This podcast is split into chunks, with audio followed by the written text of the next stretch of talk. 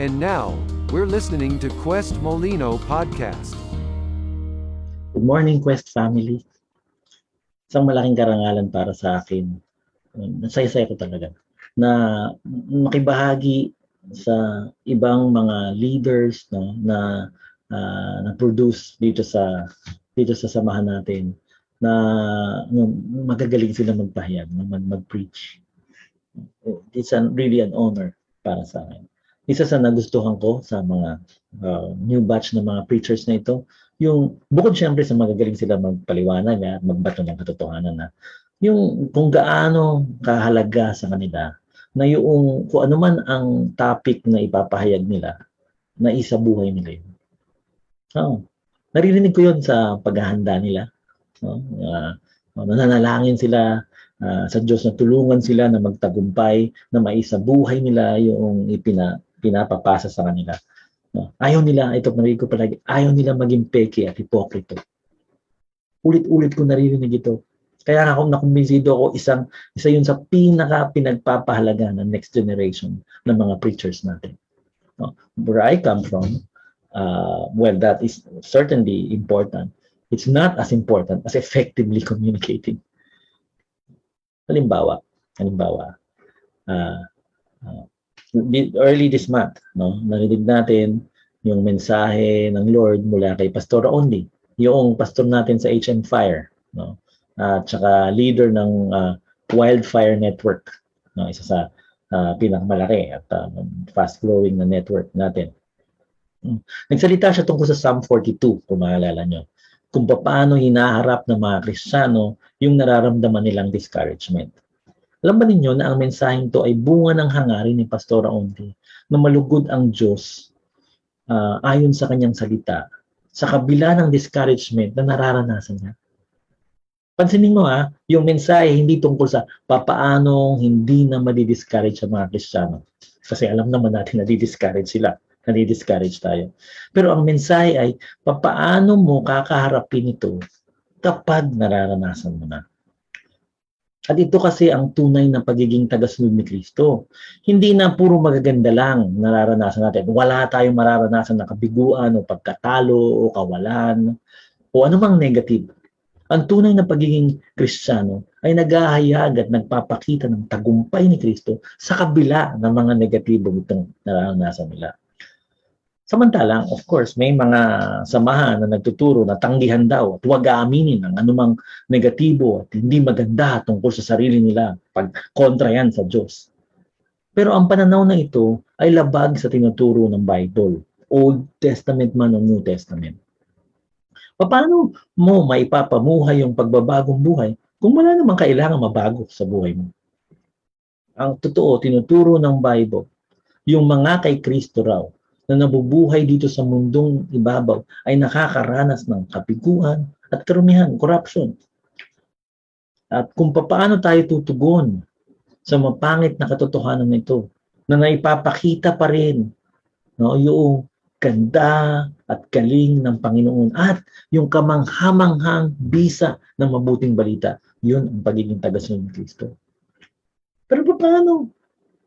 Paano mismo tayo dapat mabuhay kapag naranasan natin yung mga negatibong damdamin na ito. Well, ayon sa Psalm 42 daw, kapag nadi-discourage ka, maging tapat ka, no, na nararanasan mo yung ganun, at umasa ka. Umasa ka sa Diyos na gagawin niya yung pinakamabuti. Tinuturuan tayo ng salita ng Diyos na hindian ang anumang hindi maka-Diyos. Anumang hindi sa Diyos. No? Saan man at kailan man ito makakaharap. Ganito rin ang mensahe ng Diyos sa atin ngayon. Uh, of course, uh, uh, negatibong uh, karanasan din.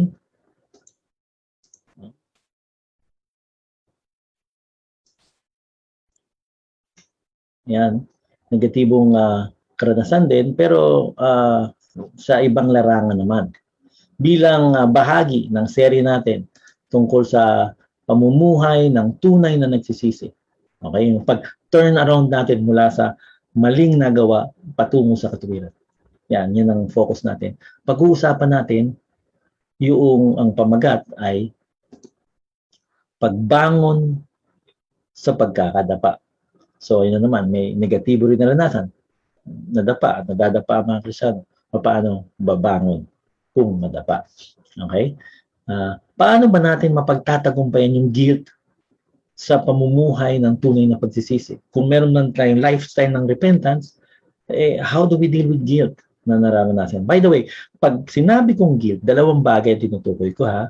Una, yung kalagayan ng isang tao dahil sa kamali ang kanyang nagawa. Yung guilty state, no? yung kalagayan na guilty. Alam man ng tao na yon o hindi, basta nagawa niya, guilty siya. Pero meron yung pangalawa. Yun yung negatibong damdamin na nararamdaman bunga ng pagkakakilala ng isang tao nakagawa siya ng kamalian. Well, tama man yun o o yung yung ginawa niya tama man o mali yung kanyang ginawa basta naisip niya na yung ginawa niya mali guilty na siya. Okay? Ibig sabihin yung guilty feelings meron siyang guilty feelings. Okay? So objective yung una subjective yung pangalawa ang totoo niyan ang kaaway ng ating kaluluwa gusto niyang sirain ang buhay natin forever at kung kaya lang niya gagamitin niya yung guilt para gawin yun Una, syempre, yung guilty state. Una, tutuksuhin niya tayo para tayo ay matisod at madapa, para maging guilty tayo sa harapan ng Diyos. That is how Balaam, no? Balaam uh, uh, recommended destroying Israel. They cannot curse Israel. There's no cursing the people of God. The only way to destroy the people of God is to, uh, uh, you know, put them in a position where God Himself has to judge them. And that's what He did. They said, women and corrupted them. And then in that day, thousands died. That's the only way. And Satan knows that. So, tutuksuin ka niya para magkasala ka, madapa ka, at maging guilty ka sa harapan ng Diyos. Pero pangalawa, pangalawa, matapos tayong madapa, ibabaon niya tayo sa nakaka-paralyze na feeling ng guilt para sirain natin yung sarili natin. Halimbawa, my favorite, si Pedro at si Judas, ay natuksong gumawa ng malalang kasalanan. Malala. Trinaydur nila si Jesus. Natukso rin, by the way, natukso rin pala yung mga disciples na gawin yun. Okay? Pero si Judas ay hindi na umahon sa pagbagsak niya. Hindi dahil nagawa niya yung kasalanan hindi na mapapatawad ha. Hindi kasi yung ginawa ni Judas, kundi yung hindi niya ginawa ang nagpatunay na mapapahamak siya. Dahil hindi siya tunay na nagsisi. Tulad ng inuulit-ulit natin sa huling dalawang mensahe, ang tunay na pagsisisi ay kailangan ng, no, essentials ng tunay na pagsisisi ay no,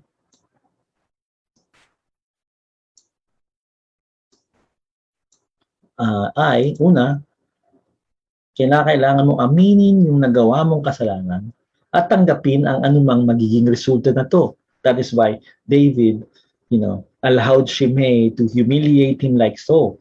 And his principle is, hopefully the Lord would see that I am genuinely repentant. Okay, so aminin. Pangalawa, yun na, ang kinin o umasa, no? Sa grace ng Panginoon, ilapat yung grace ng Panginoon, yung kagandaang loob niya sa hindi karapat dapat doon sa pagkukulang o kasalanan na iyong nagawa. Tapos, pangatlo, eh, aksyonan mo. No, yung bunga ng pagbabago. Kung tunay naman pagsisi, may pagbabago. Yung sabi ni Juan Bautista, produce, produce, uh, John the Baptist said, uh, produce fruits in keeping with repentance. Okay? Anumang kasalanan, gaano man kababaw ito sa atin, kung hindi tayo tutugon na umaangkin at umaasa sa biyaya ng Diyos, anumang kasalanan sisirain tayo. Ito ang sumira kay Judas. No? Nakagawa ba si Judas ng kasalanan na hindi na mapapatawad nung trinaydor niya si Kristo mismo? Well, si Pedro kasi nagawa rin yun. Eh. Di ba? Trinaydor niya si Kristo mismo. Harap-harapan pa. May kasama pang pagsumpa. Pero Umahon dito si Pedro nung naranasan niya yung kapatawaran. Habang si Judas, hindi na. Kahit lubhang nalungkot din siya sa kasalanan, inaamin niya naman, inamin niya naman na nagawa niya. Kasi may kalungkutan sa kasalanan na nagdudulot ng kamatayan at kalungkutan sa kasalanan na nagbibigay buhay. Ang kalungkutan patungo sa buhay ay yung nagbubunga ng tunay na pagsisisi, umaamin, umaasa, umaaksyon. So paano mapagtatagumpayan ng gift? Ngayon, titingnan natin ang isang kilalang bahagi ng Bible, ang Awit 51, Psalm 51. Tara, basahin natin ito ng malakas. Ano talaga ginagawa sa pagtitipon natin? Nagbabasa tayo ng salita ng Diyos. Magbasa tayo ng salita ng Diyos ngayon. Okay? Psalm 51 to the choir master. Yan. Sige. Uh, ano to? English Standard Version to. I'll just roughly translate it sa Tagalog. Okay? Para sa pinuno ng koro, isang awit ni David, nung pinuntahan siya ng propetang sinatan, matapos siya pumunta kay Bathsheba. Maawa kayo sa akin, O Diyos. Maawa kayo sa akin, O Diyos. Ayon sa inyong matatag na pag-ibig, ayon sa yaman ng inyong awa, burahin nyo ang atraso ko. Ugasan ninyo ako ng lubusan mula sa aking mga pagsansala. Linisin ninyo ako sa aking mga kasalanan. Dahil alam ko ang aking mga atraso at ang kasalanan ko ay palagi ang nasa harapan ko. Laban sa iyo, sa iyo lamang ako nagkasala at nagawa ang kasamahang ito sa iyong harapan. Kaya matuwid kayo sa inyong mga salita at walang bahid sa inyong paghatol.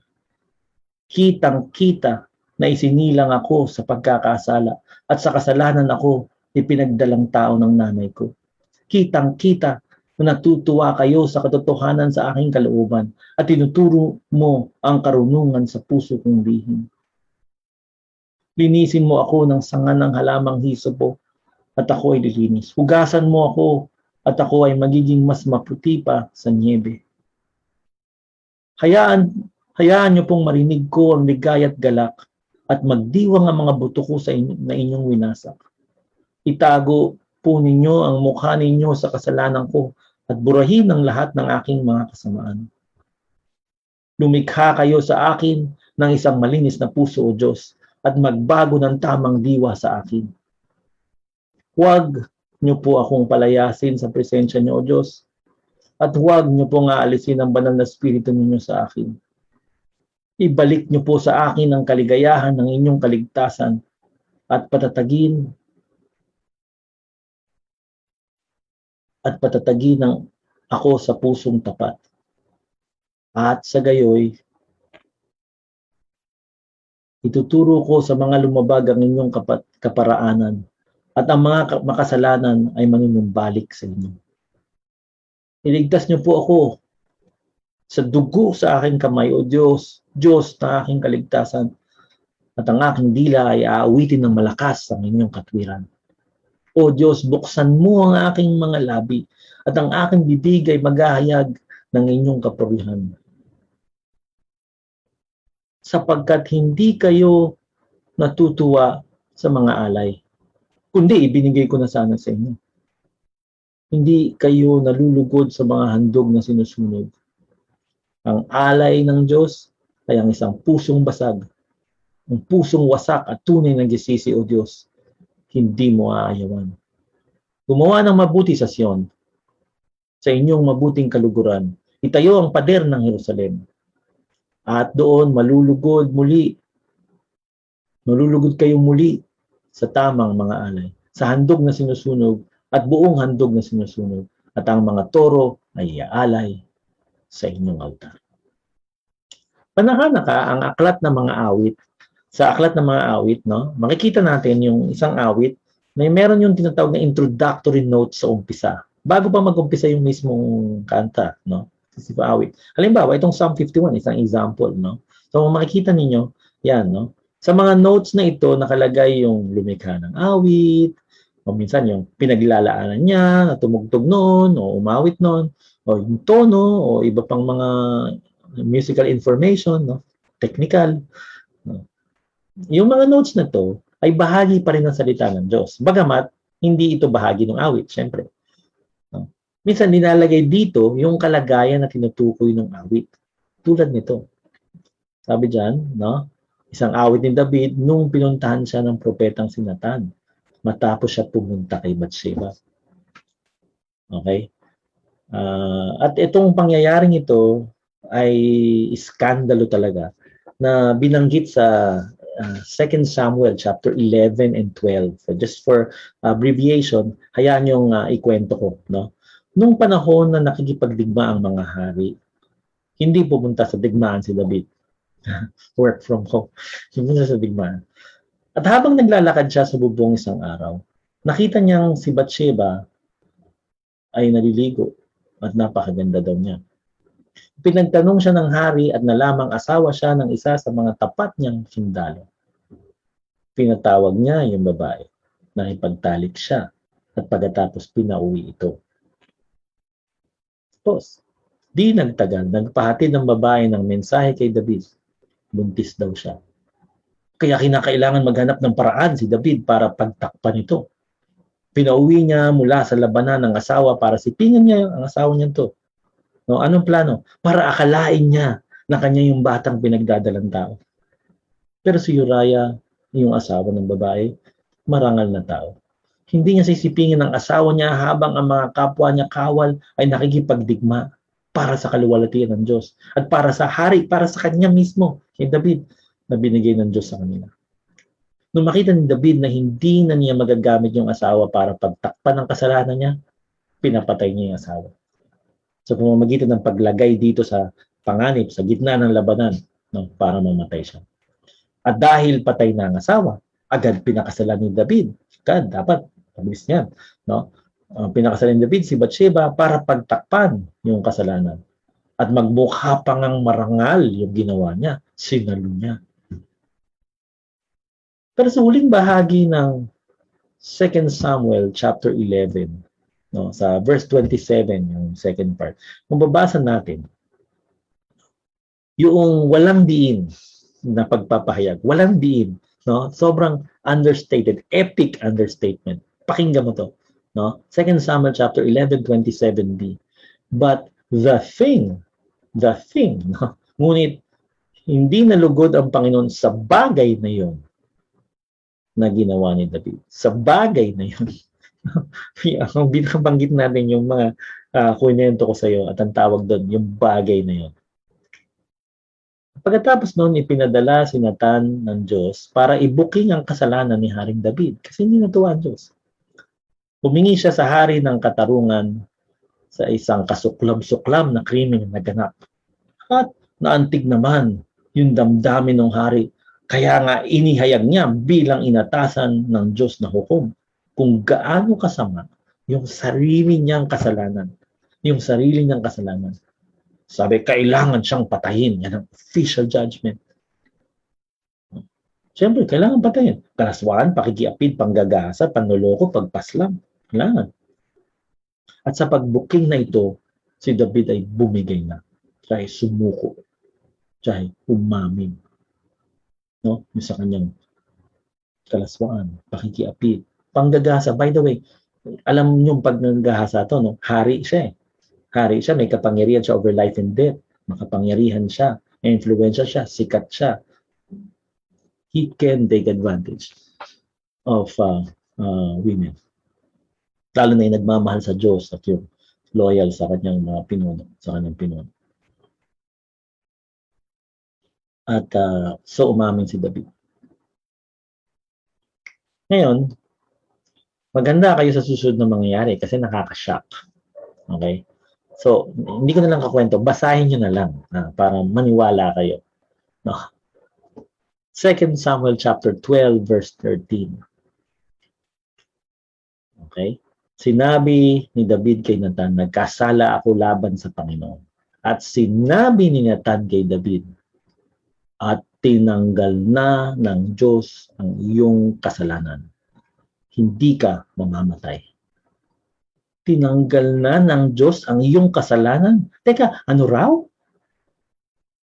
Dinaboy niya ang isang asawa, linuko niya at pinapatay ang isang sundalong tapat sa kanya dahil sa kanya mamamatay yung sarili niyang baby at nagdala siya ng malaking kahihiyan sa pangalan ng Panginoon paano maaalis lang yon ng Diyos yung kabanal-banalan, yung matuwid, yung makatarungan. Paano maaalis lang niya yung kasalanan? Di ba? Kung ikaw yung nanay ni Bathsheba, mararamdaman. Kung ikaw yung tatay ni Uriah, nadara mo ba kung gaano kalaking iskandalo ito? Ito nga ang isa sa mga maluwalhating katotohanan tungkol sa biyaya ng Diyos, nakakatitusurhan ng mga hindi mananampalataya. Hindi na matatanggap. No? Ha? Oh, ayoko na niya. Ganyan ba yan? Ganyan ba yung reliyon nyo? So, patatawarin na lang ng Diyos ng gano'n na lang yung mass murderer? Mass murderer? O, paano yung mga nang molestya ng bata? Patatawarin na lang niya ito? Di ba napakamakatarungan ng Diyos? na wala siyang pinalalampas na anumang kasalanan, gaano man kaliit. Katunayan, ang kasalanan ay atraso sa Kanya. No? Paano ng Diyos maaalis? Actually, yung literal na word nun sa He has put away, no? yung uh, at tinanggal na ng Diyos, inalis na ng Diyos. Ang literal na, na word doon ay Passover. Paano niya linampasan? Katulad nung sa Exodo, di ba? Linampasan nung pumapatay ng mga panganay na lalaki ay linampasan basta merong dugo. Paano malalampasan ng Diyos yung pakikiapid, panggagahasa, panloloko, pagpatay na ginawa ni Haring David? Well, ang sagot no, sa katanungan na yan ay siya ring sentro ng mensahe ng buong Biblia. At ito ang titingnan natin ngayon. Sa Roma chapter 25 verse 26. Titingnan na sa New Living Translation, but I'll roughly translate in Tagalog. Basahin niyo lang sa New Living Translation. Dahil inalay ng Diyos si Jesus bilang sakripisyo sa kasalanan. Ang mga tao ay nagiging matuwid sa harapan ng Diyos kapag nagtiwala sila na sinakripisyo si Jesus at inalay ang kanyang dugo Pinapakita ng sakripisyong ito na ang Diyos ay matuwid nung nagtimpi siya at hindi pinarusahan ang mga nagkasala noong nakaraan. Dahil nakatingin siya sa panahong hinaharap at sinama sila sa gagawin niya sa panahong kasalukuyan. Ginawa ito ng Diyos para ipakita ang kanyang katwiran dahil siya mismo ay patas at makatarungan at nagtatakda na ang makasalanan ay maging matuwid sa paningin ng Diyos dahil kay Jesus. So sinasabing inalis, no? Inalis ng Diyos. Inalis ng Diyos uh, uh, inalay, sorry. Inalay ng Diyos si Jesus bilang sakripisyo sa ating kasalanan. Ang batayan kaya maalis ng Diyos ang ating karumal-tumal na kasalanan. Okay? Ito ang dahilan kaya niya malalampasan o maaalis sa pag ang uh, sa paghatol yung mass murderer o yung molestia ng bata o kung ano man just insert whatever most wicked sin you can think of. Okay? Ito rin mismo ang dahilan kung bakit ikaw ikaw ay napatawad na. O kung hindi mo pa nararanasan yung kaligtasan ni Kristo, ito ang dahilan kaya ikaw ay patatawarin kung magtitiwala ka sa Kanya. Ano raw ang dahilan? Hinalay ng Diyos si Jesus bilang sakripisyo sa ating kasalanan. Okay? Si David ay napatawad dahil sa sakripisyo ni Kristo na hindi pa nagaganap noon. Sa pamamagitan ng pakikibahagi niya sa sistema ng pag-alay ng sakripisyo sa lumang tipan. Kaalay sila, ganyan. No? Ayun yung pinapahayag nun eh. So pinagtitiwalaan at hinahayag niya yung darating pa lang na kamatayan ni Kristo sa krus. Okay? Yun, yun actually ang pinapahayag nung inutos sa, kanya, sa kanila ng Lord na gawin at tanging paraan para maging maayos sila sa Panginoon. Siyempre, ang mga nananampalataya sa bagong tipan, tulad mo, tulad ko, ay nabubuhay matapos ang pagsakripisyo ni Jesus ng kanyang buhay sa krus tinanggap natin ang kapatawaran ng lahat ng kasalanan natin sa pamamagitan ng pagtitiwala kay Kristo ayon sa mabuting balita. Ano yung mabuting balita? Yung mabuting balita, yun yung kwento ni Kristo na dumating at nagsakripisyo, no, namatay, nabuhay na magmuli para sa atin. Si David naman ay nagtiwala kay Kristo na darating pa lang kahit sobrang kaunti lang ang alam niya dito. Habang tayo naman ay nagtitiwala kay Kristo na dumating na pareho, pareho tayo kay David na pinatawad na, na dahil sa sakripisyo ni Kristo Jesus. Ito ang katotohanan, no? Uh, ito ang katotohanan. Nakasalalay sa sakripisyo ni Kristo ang pagtanggal ng iyong pagiging guilty, yung guilty mo na kalagayan. Kaya patas at pangatarungan ng Diyos kapag ginawa niyang matuwid sa kanyang harapan ang makasalanan kapag nagtiwala sila kay Jesus. Bakit? Kasi sinalo ni Jesus lahat ng puot ng Diyos sa kasalanan yun na ginawa mo, na ginawa ni Haring David, at na ginawa ng sino mang ginawang matuwid sa mata ng Diyos.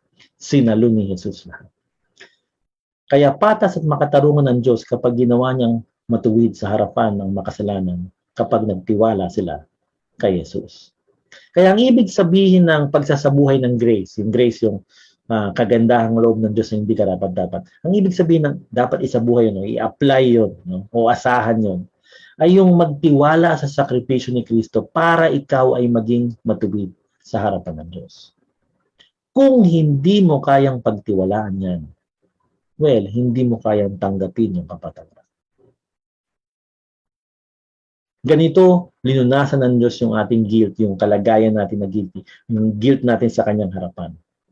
Tayo, si Haring David at lahat na nandito na ligtas na, ay parehong kinikilala ng Diyos na hindi guilty sa harapan niya, ayon sa pagtitiwala natin sa pagpapatawad na ito ng Diyos, yung si Kristo Jesus. Ang pagtanggal ng ating kalagayan ng pagiging guilty, ang pundasyon, no, para maranasan natin yung maranasan natin yung kapatawaran nito. So yung pundasyon, yung pagtanggal ng ating guilt state, guilty state. Tapos yung nakapatong doon, doon nakasalalay, yung pagtanggal ng ating guilty feelings na nararanasan natin no, na kapatawaran. Ang tunay na tagasunod ni Jesus, dahil nagsisisi at nagtitiwala siya sa sakripisyo ni Jesus, ay kinikilala na ang na ng Diyos na walang kasalanan sa kanyang harapan. Pero para maranasan lang ng tunay na tagasunod yung kapatawaran ito, para maranasan niya to, nararanasan niya lang to, habang patuloy siyang nagsisisi ng kanyang mga kasalanan. Okay? Si Kristo nagbigay, nagtiwala ka, tinanggap mo na, at mararanasan mo habang patuloy kang nagsisisi. Kaya nga kapag ang tunay na tagasunod ay nagkulang at nadapa at nakagawa ng kasalanan, at talaga naman nagagawa nila yon, ano ang dapat nilang gawin para makaahon?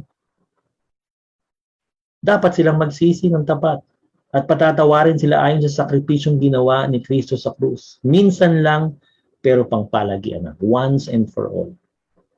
Pero para sa ibang mga Kristiyano, at ito ang gusto kong talakayin natin sandali, lalo na dito sa first service. Para sa ibang mga Kristiyano, dahil napatawad na ni Jesus ang lahat-lahat ng ating kasalanan, yung nagawa ko sa nakaraan, yung ginagawa ko sa kasalukuyan, yung gagawin pa lang sa hinaharap, mula nung sandali, no, napatawad na yung lahat, mula nung sandaling nagsisi ako at nagtiwala kay Kristo para sa aking kaligtasan. At totoo yun ha, totoo yun. Doon nga doon nga natin natanggap yung kumpleto naman talaga na kapatawaran sa lahat-lahat naman talaga ng ating mga kasalanan. Totoo lahat yun. Pero ang sabi ng iba, dahil dito, no, para sa ibang Kristiyano, kung natanggap na natin noon, no, yung ganap na kapatawaran, di hindi na natin kailangan magsisi pang ngayon, pang ulit, ulit sa mga kasalanang nagawa na natin araw-araw. Ang sabi pa ng iba, naiinsulto ang kamatayan ni Kristo Jesus kasi inuulit mong ipako siya sa krus. O hindi ka talaga tunay nagtitiwala na patawad na lahat ng kasalanan mo. Bakit pa tayo magsisisi pang ulit kung talaga naman nagsisi na ako at napatawad naman ako at kumpleto yung kapatawaran na yun? Kasi nga, hindi lang tayo pinatawad na at ginawang matuwid na sa tingin ng Diyos kailangan din natin mapatawad at malinis sa ating sariling karanasan tuwing nalalaman nating nagkasala tayo. Ang kompleto na yung sa tingin ng Diyos. At ang kinukumpleto pa lang yung sa ating karanasan. At nakukumpleto yon tuwing tayo ay nagsisisi. Hindi po magkakontra ang pangangailangan natin na magsisi at matanggap yung ganap na kapatawaran sa lahat-lahat ng ating kasalanan. Hindi nun kakontra yung pangangailangan natin magsisi tuwing nagkasala tayo at maranasan naman yung kumpletong kapatawaran na yun sa ating buhay. So, importante na matanggap natin yung kumpletong kapatawaran. Pero importante din na maranasan natin sa araw-araw yung kumpletong kapatawaran. Ang tiyak na kaligtasan at ang buhay ng pagsisisi ay talagang dapat palaging magkasama. Palaging magkasama. Di ba? Halimbawa, ah, isang magandang example dito. Di ba, ibinigay na ng Diyos sa atin lahat-lahat ng kailangan natin. Sabi sa Pedro, He has given us everything we need for life and godliness. No? Tapos, nangako pa ang Diyos na ibibigay sa atin lahat-lahat ng kailangan natin. But my God shall supply all your needs. Okay? Okay. So, totoo pareho yun. Yung katotohanan na yun. Binigay na uh, at uh, nangako lahat ng kailangan ibibigay. Pero, pero di ba patuloy pa rin natin ipinananalangin? Bigyan nyo kami ng, ngayon ng kakain namin sa araw-araw. Give us this day our daily bread. At pag ginawa natin yun, never natin sinasabi na, teka, dahil nabigay niya na sa atin lahat at pinangakuan tayong tutustusin ng lahat, so bakit pa ako hihingi? Hindi natin sinasabi yun, no? Hindi tayo, kasi hindi tayo humihingi imbis na magtiwala sa tiyak niyang pagbigay. No? no? Sa tiyak niyang pagbigay ng lahat. No? Hindi tayo hingi o tiwala. Hindi yon. Humihingi tayo dahil nagtitiwala tayo sa tiyak niyang pagbigay ng lahat. Okay? Kung ibibigay ng Diyos lahat, sabi ng iba, eh di, kung ibinigay na ng Diyos lahat, eh di dapat din na humingi. Pero tayo mga taga-sundo, so sabi, kung ibinigay na ng Diyos lahat, di dapat tayo humingi. No? Dapat tayo humingi. Kasi binigay niya nga lahat eh. Ibig sabihin, garantisado makukuha natin yun. At ganun din tayo magtitiwala sa ganap na kapatawaran. Tiyak tayo na sa paghatol sa huling araw, tiyak tayo dyan, mapapatunayan tayong hindi lang not guilty ha, kundi matuwid sa harapan ng Diyos. Tiyak tayo dyan. Kaya nga, dahil tiyak tayo, humihingi rin tayo na, ano yan? Forgive us our trespasses as we forgive those who trespass against us. Humihingi din tayo na patawarin nyo kami sa aming mga sala tulad ng pagpapatawad namin sa mga nagkakasala sa amin. No? So nakita nyo, ang tiwala natin sa huling kalalabasan sa katapusan ang nagbibigay sa atin ng katiyakan para humingi sa araw-araw. Ulitin ko ha, ang tiwala natin sa huling kalalabasan sa katapusan ang nagbibigay sa atin ng katiyakan para humingi sa araw-araw. Ano ba yung alam natin sa katapusan? Na ang Panginoon, binigay niya na lahat ng kailangan natin. Na ang Panginoon, ganap na yung pagpapatawad niya sa atin. Yan ang tunay na kalagayan sa katapusan. No? Tiyak yan. Pero yun ang nagbibigay sa atin ng uh, lakas ng loob, katiyakan para humingi sa araw-araw. Kaya hinihingi natin, O Panginoon, magtustos kayo ngayon. O Panginoon, patawarin niyo po ako ngayon. Ang kompletong kaligtasan at kapatawaran na natanggap natin nung nagsisi tayo, ang kompletong kapatawaran, uh, kaligtasan at kapatawaran na natanggap natin nung nagsisi tayo, ay nagbubunga ng pamumuhay ng tuloy-tuloy na pagsisisi. Kaya nga si Apostol 1, nagsulat na sa sa John 5:24, si Apostol 1, ito sabi niya, no? Katotohanan, katotohanan sinasabi ko sa inyo, sino man ang makinig ng aking tinig at magtiwala sa kanya na nagpadala sa akin ay may buhay na walang hanggan. Hindi na siya hahatulan dahil tumawid na siya mula kamatayan patungo sa buhay ang Juan na nagsulat niyan ay nagsulat din nito. 1 John 1, 8 to 9. Kung sasabihin natin wala tayong kasalanan, linuloko natin ang ating sarili at ang katotohanan ay hindi suma sa atin. Kung hinahayag natin ang ating mga kasalanan, siya ay tapat at matuwid na patatawarin, patatawarin pa lang ang ating mga kasalanan at lilinisin tayo sa anumang kasamaan. Okay? Parehong totoo, parehong kailangan. Ganap na kapatawaran. Pang-araw-araw na karanasan mo. Tayo nga ay matuwid at banal sa tingin ng Diyos at nakikita niya ang buong larawan mula umpisa hanggang huli. Kaya ngayon pa lang nakikita niya na yung kalalabasan eh. Walang sala, matuwid. Pero tayo rin ay makasalanan at kailangan natin ng awa ng Diyos araw-araw sa bawat sandali. So we are both saints, righteous and holy, and sinners in need of grace every day. Totoo yan tungkol sa atin. Ang mga natanggap, uh, ang mga nakatanggap ng ganap na kapatawaran, ipinamumuhay ito sa tuloy-tuloy na pagsisisi. Wala na tayong oras no para sisirin pa yung ng lubos yung yaman ng ng uh, awit ng Psalm 51. Kaya magdadagdag tayo ng isang linggo na napakaganda nito. Magdadagdag tayo isang linggo para buksan natin yung hindi masukat na yaman na makukuha natin dito. Okay? So gagawin natin yan sa linggo, sa next Sunday, September 5, no? Kasama ng pag-alala natin ng banal na hapag ng Panginoon. Remember, uh, magse-celebrate tayo ng Lord's Table. No? So i-prepare na even before yung message sana habang nandun tayo sa message, nandun na yung yung uh, yung mga elements, yung kakanin tsaka yung iinumin. No? Tapos titingnan natin yung Psalm 51. Kaya nandiyan naman yon sa Bible nyo, basahin nyo ulit ha. At ating tutuklasin yung mga prinsipyo ng tunay na pagsisisi at ang mga bunga o produkto ng tunay na pagsisisi. Pero hayaan yung ipaalala ko sa inyo ha, yung simpleng halimbawa ng tunay na pagsisisi. Okay? Napaka-importante. Okay? Akuin, no? Uh, yung kasalanan mo, tsaka yung consequences nun. Tapos, i-apply o angkinin mo, asahan mo, yung biyaya ng Panginoon laban sa pagkakasala mo at pagkatapos kumilos, aksyonan yung pagbabagong buhay na ito. Lahat ng kasalanan ay seryoso. Pero ang ibang kasalanan ay hindi ganun kaseryoso sa tingin natin, ha? sa tingin lang natin. Kaya napakadali natin gawin itong mga bagay na to. No, ang kinin yung biyaya ng Diyos. Napakadali lang natin gawin yun para mapagtagumpayan. Pero ang ibang kasalanan ay seryoso sa tingin natin. Kaya ang paggawa ng proseso pa rin na ito, yung pa rin ang gagawin, ay sobra, sobrang masakit, kahiya-hiya at mahirap.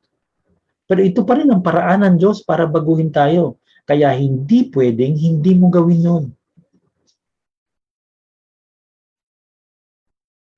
Hindi pwede. Nalala ko, nakita ko sa advertisement yung isang babae na nakikiapid tapos yung asawa mismo, kukunin niya na yung asawa niya. Sabi niya, ate, ikamamatay ko. Sabi ng ate, ipalilibing kita. Pag ito naman, masakit na masakit. Eh, kailangan mo pa rin daanan. Maaring magtagal ang proseso. Kaya nga kung magtatagal, edi simulan mo na. Kung ikaw ay tagasunod na ni Kristo, maaring madali mong mauunawaan ito. Kasi, ganito mo rin tinanggap yung kaligtasan mo eh. Nung una kang tunay na nagsisi, di ba? Kaya familiar ba? Umamin, magtiwala, tanggapin, admit, believe, claim. Di ba? Pero ikaw naman, baka ikaw na nandiyan dyan, no? Ilan sa inyo ay katulad ng karamihan, hindi mo pa naririnig yung mabuting balita. Ano yung balita? Na si Jesus ay gumawa ng paraan para lunasan ang lahat ng iyong kasalanan. Lahat ng iyong kasalanan. Kumpletong lunas. Ito ang dahilan kaya siya dumating. Alam mo bang wala kang magagawa para mabura ang anuman sa mga kasalanan mo? At sobrang namumuhi ang Diyos sa kasalanan, kaya merong impyerno. At kung paano ang isang napakaliit na virus ay nakakapatay sa isang tao na mukha namang malusog at higit pa doon isang uh, pero higit pa doon yung kasalanan no ay maaaring magdala ng tao sa impyerno. Isang kasalanan lang 'yun. Ha? Ang totoo, ang dami-dami natin ganun sa puso natin. Katunayan, sobrang lulunan na tayo doon. Tayo na mismo nagpo-produce, gumagawa na rin tayo ng kasalanan. Kaya nga dumating si Jesus. Dahil wala tayong magagawa at wala tayong pwedeng itigil gawin na makakabura sa atraso natin sa Kanya. Yung na nagdadala ng puot niya sa atin. Wala tayong magagawa o hindi magagawa. Kaya dumating si Jesus para bayaran ang pagkakautang na hindi-hindi natin mababayaran. Para tanggapin ang parusang hindi-hindi natin kaya saluhin at malabasan. Namatay siya sa krus na inaako sa kanyang sarili ang atraso natin at tinanggap niya ang ng buong buong buot ng Diyos. Bakit sa palagay mo nagkaganon ang itsura niya nung pinako siya? Ginawa niya yon kasi wala nang iba pang paraan para sa iyo dahil sa kasalanan mo. Sana makita mo. Sana nakikita mo. Si Kristo ang tanging solusyon sa kasalanan ng tao. At ngayon, kaharap mo na ang tanging lunas sa kasalanan mo, si Kristo. Titingin ka na lang ba sa iba na parang walang nangyari? Hindi mo ba talaga kayang aminin na ikaw ay makasalanan na pupunta sa impyerno? Na yun ang dahilan kaya siya dumating para iligtas ka? Kaya mo bang aminin to? Pagtitiwalaan mo ba yung tanging solusyon para sa iyo? Kung may iba pang solusyon, bakit pa ipadadala ng Diyos yung kanyang anak para mamatay at mapahiya ng ganun? Totoo, wala nang ibang solusyon. Hindi ang relihiyon mo, hindi ang katapatan mo, sincerity mo, hindi lahat ng mabuting ginawa mo pagsama-samahin pa. Wala na. Wala nang pambura sa atras mo. Pero iniimbitahan kanya na magtiwala sa kanya. Siya lang sapat na. Inalay niya ang sarili niya at inaalay niya ngayon ang sarili niya bilang tagapagligtas at Panginoon ng buhay mo. Ano bang sobrang mali at nakakatakot kung tatanggapin mo siya na pinakamakapangyarihan, pinakamayaman, pinakamarunong, pinakamaganda, na sobrang mahal ka. Mas mahal ka pa niya kaysa sa pagmamahal mo sa sarili mo. Wala na magmamahal sa iyo katulad ng pagmamahal niya.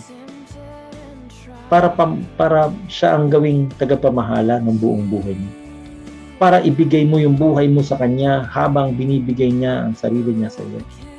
Para matiyak ang langit para sa iyo at matiyak na makatakas ka mula sa impyerno. Ano bang sobrang mali at nakakatakot doon na palalampasin mo yung pagkakataon nito?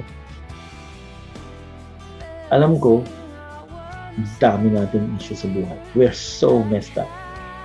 Siguro yun ang dahilan kaya ang iba palalampasin ng pagkakataon nito na mabago, pagkakataon na walang hanggang ang tungan niya. Pero umaasa akong hindi ka ganun ano man ang magandang dahilan mo, ikaw ay hindi katulad ng ibang tumatanggi. Ikaw ay may dahilan. At ano man yun, I'm sure maganda yun. At yun ang dahilan mo para aminin mo na kailangan mo siya.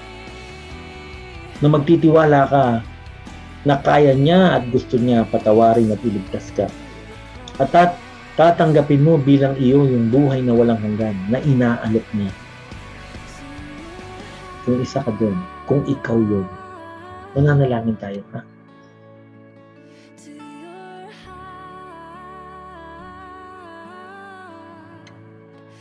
Samahan mo ako. Sabihin mo ito. Sige, lalapit tayo sa Panginoon sa panalangin. Inaamin ko na ako ay makasalanan. At ang deserve ko ay impyerno. Naniniwala ako na dumating ka. Namatay. At nabuhay na muli para iligtas kami. Naniniwala ako na kaya mo at gusto mo, O Diyos, gawin yan sa akin. Tinatanggap ko ang alok mong kaligtasan at paghahari sa buhay ko, magpawalang hanggan. Tinatanggap ko ang iyong buhay, pag-ibig, at paghahari sa akin. Ikaw ang amo ko at Panginoon forever. Now we have wonderful opportunity to apply God's word in a context of community. Let us go to our designated life groups where we can share with one another each other's burden, pray for each other, and minister to each other. Take this opportunity also that what we have learned from God's word you will apply. So, what has the Lord taught you? Let's also listen to what others have learned and how we can apply the Word of God in the context of our lives as we speak to each other in our respective life groups. If you want to take part of Quest movement through your tithes and offerings, here are the opportunities. You can give online to our Philippine National Bank account. The account name is Queens Row Gospel Church Inc. The savings account number is 2436 7000 1692. That's 2436 7000 1692. If you will give there, please message Feli Alvinas, our treasurer, on her Facebook account or text in Globe subscribers 0916 218 0694. That's 0916 218 0694. Also, you can give via GCash 0906 413 6860. That's 0906 413 6860. Thank you for listening to Quest Molina Podcast. For more preaching sermons, listen to Anchor, Google Podcasts, Apple Podcasts, and Spotify. May the Lord bless you.